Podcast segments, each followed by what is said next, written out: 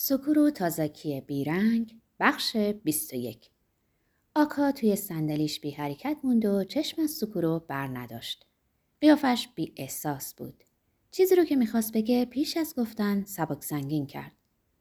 تو الان دیگه واقعا زیاد از من خوشت نمیاد نه؟ سکورو زبانش بند اومد. سوال قافل گیرش کرده بود.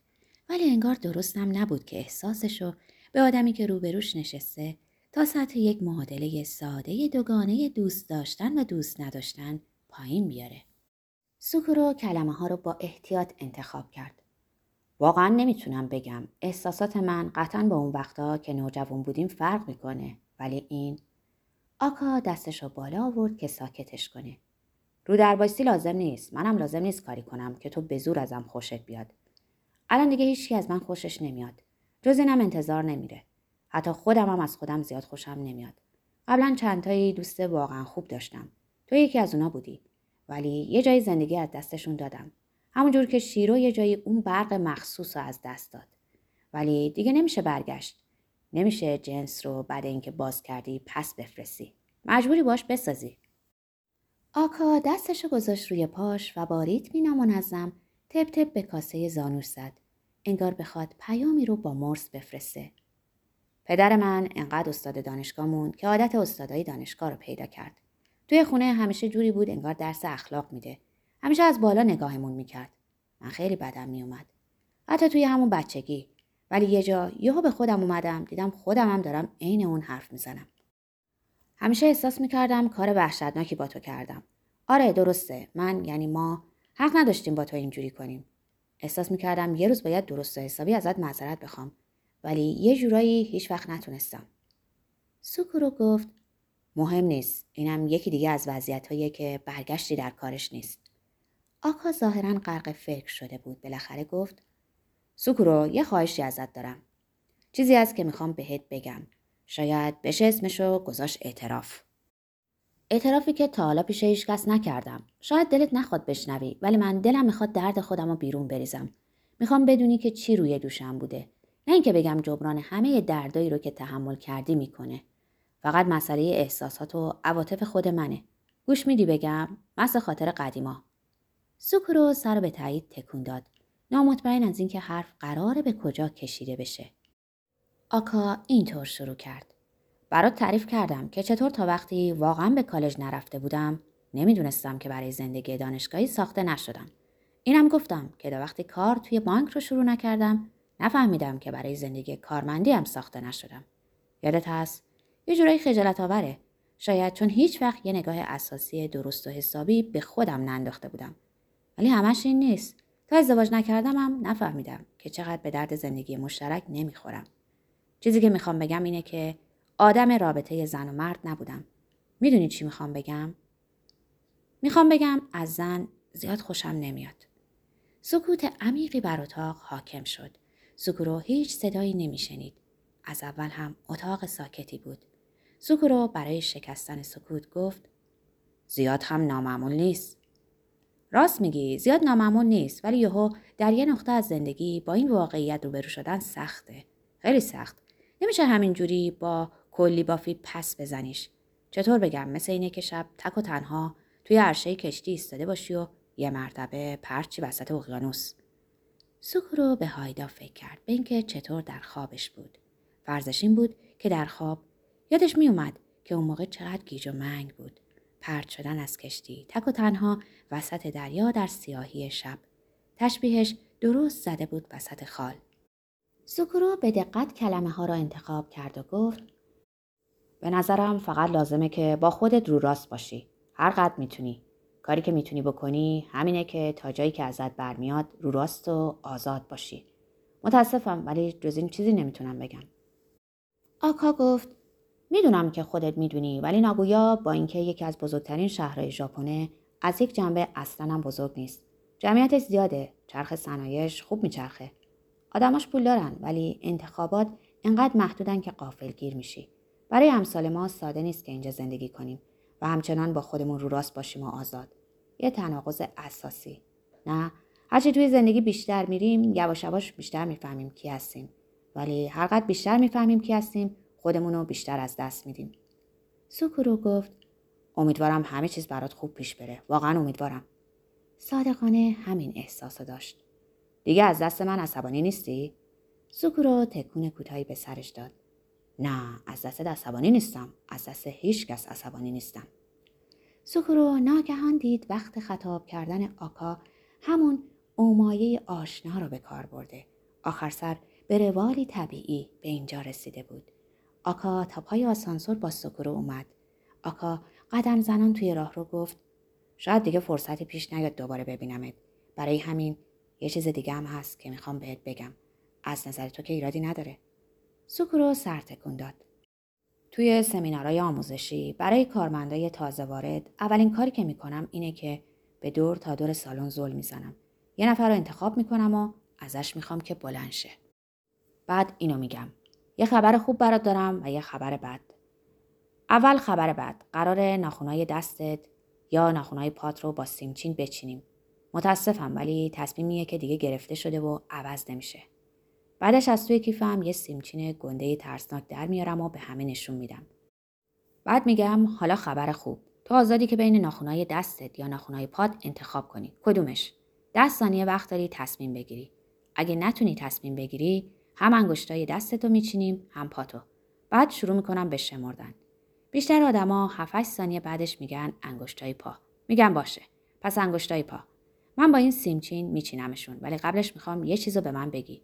چرا انگشتای پا رو انتخاب کردی نه دست رو؟ طرف معمولا میگه نمی‌دونم. فکر کنم دردشون یه اندازه باشه ولی چون مجبور بودم یکی رو انتخاب کنم پا رو انتخاب کردم. من نگاش می‌کنم گرم تشویقش می‌کنم و میگم به دنیای واقعی خوش اومدی سوکورو به اینکه چیزی بگه به صورت ظریف دوست قدیمیش زل زده بود آکا چشمک زنان و لبخند به لب گفت به هر کدوم از ما آزادی انتخاب دادن نکته داستان همینه در نقره آسانسور بی صدا لغزید و باز شد و اونا با هم خدافزی کردن همون روزی که سوکورو آکا رو دید ساعت هفت شب به آپارتمانش در توکیو برگشت چمدونش رو خالی کرد. رختای چک رو توی ماشین لباسشویی انداخت. دوش گرفت. بعد به موبایل سارا زنگ زد. تلفن سارا رفت روی پیغامگیر. سوکورو براش پیام گذاشت. گفت که همین الان از ناگویا برگشته و از سارا خواست هر وقت تونست با او تماس بگیره. تا بعد از ساعت 11 صبر کرد ولی سارا زنگ نزد. سارا فرداش که سهشنبه بود زنگ زد. وقتی سوکورو در کافتریای محل کارش نهار می‌خورد. سارا پرسید ناگویا همه چی خوب پیش رفت؟ سکورو بلند شد. رفت توی راهرو که ساکت تر بود. خلاصه حرفاش با آب و آکا رو تعریف کرد. دیداراش در نمایشگاه لکسوس و دفتر آکا به ترتیب در روزهای یکشنبه و دوشنبه. سکورو گفت خوشحالم که تونستم باشون حرف بزنم. تونستم یکم بهتر بفهمم چی شده. سارا گفت چه خوب پس وقت تلف کردن نبود. می‌تونیم یه جا هم دیگر رو ببینیم؟ می‌خوام همه حرفایی رو که زدیم برات بگم. سارا گفت پس فردا شب آزادم. سکورو لازم نبود برنامه خودش رو نگاه کنه. تقریبا هر شبش خالی بود. سر رستوران به نتیجه رسیدن و قطع کردن. سکورو بعد از اینکه گوشی رو گذاشت احساس کرد حالش بد شده. دلش آشوب شده. انگار غذایی خورده باشه و سر دلش مونده باشه. تا پیش از حرف زدن با سارا این حالو نداشت. از این بابت مطمئن بود. ولی نمی‌دونست معنیش چیه یا اساسا معنی داره یا نه. سعی کرد گفتگوشون رو دوباره در ذهنش مرور کنه. به دقت هرچه تمامتر. لحن سارا مکس کردنش ظاهرا هیچ چیز غیرعادی نبود. گوشی رو گذاشت توی جیبش و برگشت به کافتریا که نهارش رو تموم کنه ولی دیگه اشتها نداشت. بعد از ظهر اون روز و تمام روز بعدش سکورو همراه دستیاری تازه وارد از چند ایستگاه قطار که نیاز به پله برقی تازه داشتن بازدید کرد. دستیار در اندازهگیری ها کمکش کرد و سکورو نقشه های اوزالید دفتر را یک به یک با ابعاد واقعی مقایسه کرد و چند مورد خطا و ناهمخانی پیدا کرد.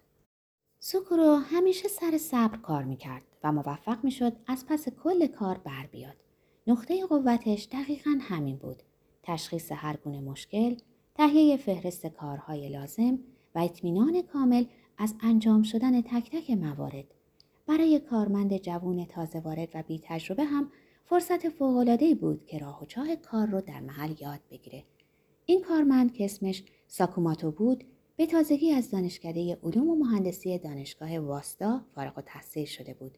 جوونی بود کم حرف با صورتی کشیده و بی لبخند که توصیه ها رو خوب گوش می‌کرد و سریع هم یاد می‌گرفت.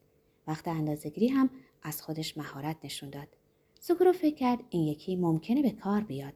در یک ایستگاه قطارهای تند رو یک ساعتی رو با رئیس ایستگاه گذروندن و جزئیات پروژه بازسازی رو مرور کردند. رئیس ایستگاه که مرد میان سال خپل و خوشرویی بود از تجربه های سالیان کارش در ایستگاه حکایت های جالبی براشون تعریف کرد.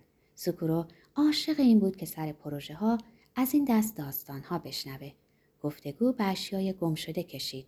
به انبوه عظیم اشیای گم شده و پیدا شده توی قطارها و ایستگاه و چیزای نامعمول و عجیب و غریبی که بینشون پیدا می شد. خاکستر جسدهای سوزانده شده، کلاه‌گیس، پای مصنوعی، دستنویس یه رمان، پیرهن خونی به دقت تا شده ای در یه جعبه، یک چالمار زنده، چهل تا عکس رنگی از اعضای تناسلی زن. رئیس ایستگاه گفت بعضی وقتا آدم میمونه با این چیزا چیکار کنه.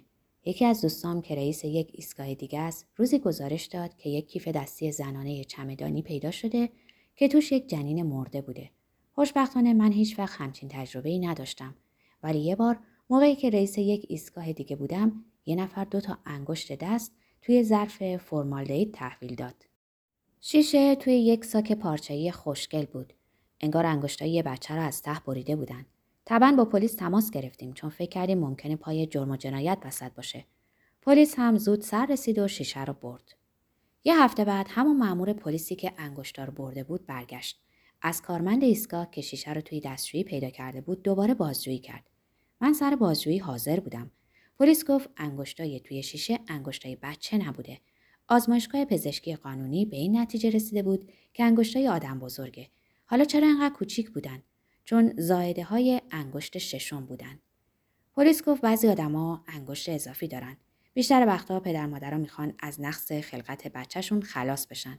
برای همین تا بچه هنوز نوزاده میدن انگشتا رو قطع می‌کنن. ولی بعضی هم هستن که بزرگ شدن و هنوز هر شش تا انگشت رو دارن. انگشتای پیدا شده از همین انگشتا بود. انگشتای یه آدم بزرگ که داده بود جراحی کنن و بعد توی فرمالدهید انداخته بود. تخمین آزمایشگاه این بود که انگشتای یه مرده. بین 25 ساله تا 35 ساله ولی نمی‌دونستن از قطع انگشتا چند وقت گذشته. نمی‌فهمم چطور توی دستشوی ایستگاه جا مونده بود. شایدم دور انداخته بودن ولی ظاهرا جرم و جنایتی در کار نبود. آخر سر پلیس انگشتا رو نگه داشت و هیچکس هم سراغشون رو نگرفت. تا جایی که من می‌دونم هیچ بعید نیست انگشتا هنوزم یه جایی توی انبار پلیس افتاده باشه. سوکورو گفت چه داستان عجیبی چطور طرف انگشتای ششمش رو تا بزرگی نگه داشته بعد یهو به سرش زده قطعشون کنه رئیس ایستگاه گفت این ماجرا علاقه مندم کرد که تطوی این پدیده رو در بیارم در تاریخ کلی آدم معروف شیش انگشتی بودن یک پیانیست معروف بوده که همین وضع داشته توی شش انگشتی ها رمان نویس پیدا میشه نقاش پیدا میشه بازیکن بیسبال در ادبیات هانیبال لکتر سکوت بره ها 6 تا انگشت داشته. اصلا غیر عادی نیست در دنیای ژنتیک انگشت ششم یک صفت قالبه. در نژادهای مختلف چند تا گونه مختلف وجود داره. ولی سر جمع از هر 500 نفر یه نفر شش انگشتی به دنیا میاد. ولی گفتم عمده پدر مادرها پیش از یک سالگی بچه ها میدن انگشتای اضافیشون رو بردارن. یعنی وقتی که بچه ها حرکات ظریف رو یاد می‌گیرن. اینه که ما به ندرت به کسی با این وضعیت برمیخوریم. خود منم ندیده بودم و تا وقتی اون شیشه توی ایستگاه پیدا شد هیچ وقت همچین چیزی نشنیده بودم.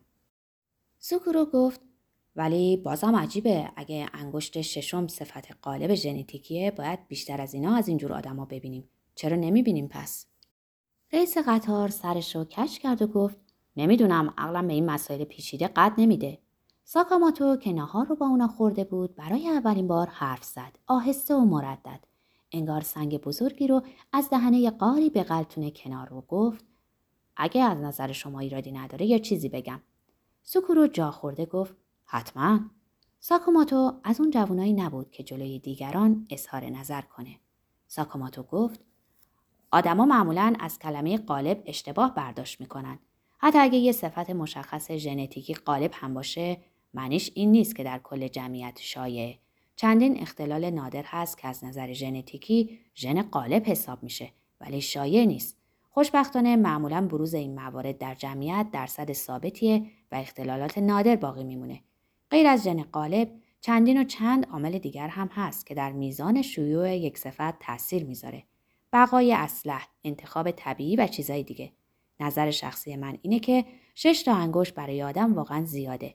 برای کاری که دست باید بکنه پنج تا انگشت کافیه. پنج کاراترین عدده. حتی اگه شش انگشت ژن قالب هم باشه در دنیای واقعی اقلیت کوچکی رو تشکیل میده. میشه اینجور گفت که قانون انتخاب طبیعی ژن قالب رو مغلوب می‌کنه.